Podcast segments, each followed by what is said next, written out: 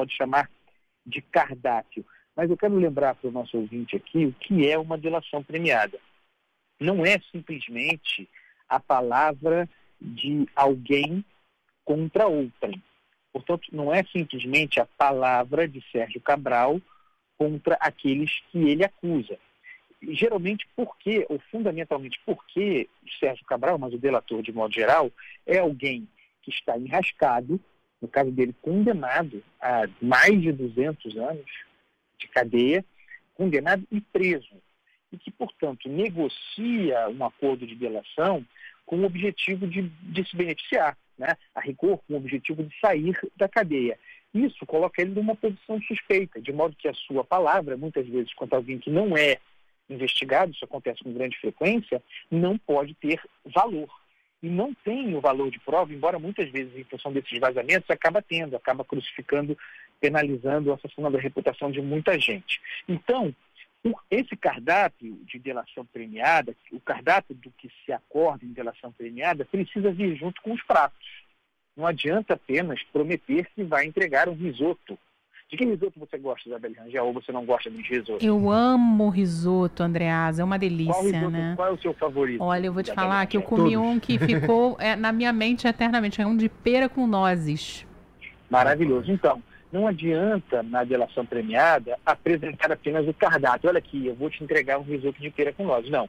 Tem que apresentar o cardápio e junto já trazer o prato e servir. Com isso, eu quero dizer o seguinte, a delação, e, portanto, é, se espera que, uma vez que ela tenha sido homologada, ela faça isso. Né? Que, ela, que, ela te, que ela tenha uma promessa, mas junto traga as provas, traga substância, traga material, traga documentos, traga elementos que embasem, que deem robustez a essa delação. Tem que trazer o risoto, tem que entregar o risoto. Então, se o Edson Fachin, se o Edson Fachin homologou a delação, delação feita com a Polícia Federal, temos que lembrar que o Sérgio Cabral, durante muito tempo, negociou, tentou negociar com, a, com o Ministério Público.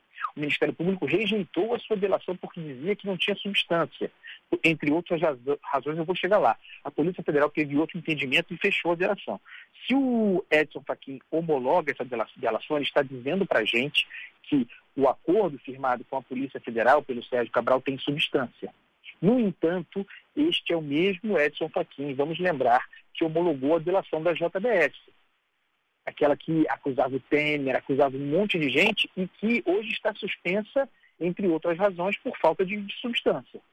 Então, é preciso esperar para ver o que de fato está entregue aí, porque há uma disputa de poder pela prerrogativa de fazer acordos de delação premiada entre Polícia Federal e Ministério Público. Também houve uma disputa em relação à delação do Antônio Palocci, vamos lembrar recentemente.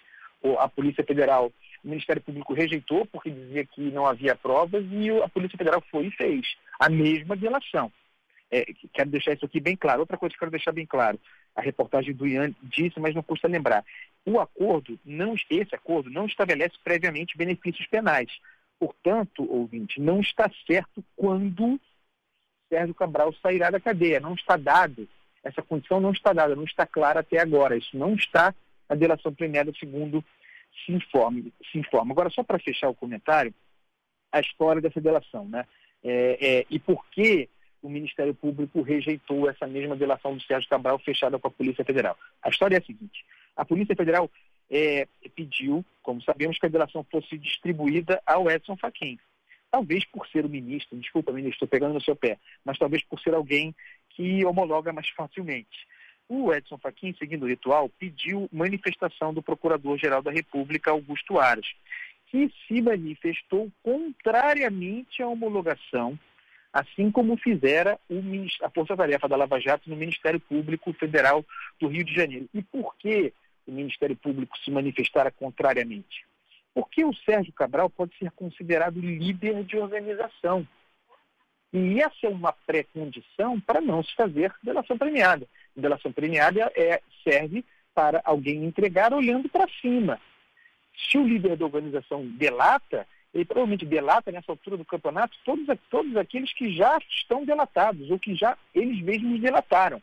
Que validade tem a delação do líder da organização? Além de tudo, ao longo desse tempo todo, o Sérgio Cabral, sejamos bastante sinceros, mentiu e omitiu informações. Mentiu, inclusive, sobre o fato de sobre ser é, sobre ser partícipe de, um, de, um, de uma obra de corrupção. É, depois, com a mudança de advogado, com o passar do tempo, ele começou a mudar e disse que sim, que tinha e assumiu, começou a assumir crimes. Alguém que mente, que oculta, que omite informações e de resto é líder de organização, pode fazer acordo de delação premiada? E esse acordo, para mim, e eu concordo com o Ministério Público, fere, está fora dos requisitos legais. Então, acho que essa é uma boa, uma boa fotografia do que a gente tem aí na mesa, Isabelle Rangel. Mas tem que entregar o risoto, Isabelle Rangel. Só deixar com água na boca não, não dá. Já, você já fez, já me deixou com água na boca, você já fez o serviço. Carlos Andreasa, obrigado pela participação aqui no Jornal Band News Rio, segunda edição, que está de volta também amanhã no, na nossa rede né, da Band News FM e também aqui na programação local. Tchau, tchau, Andreasa. Boa. Beijo.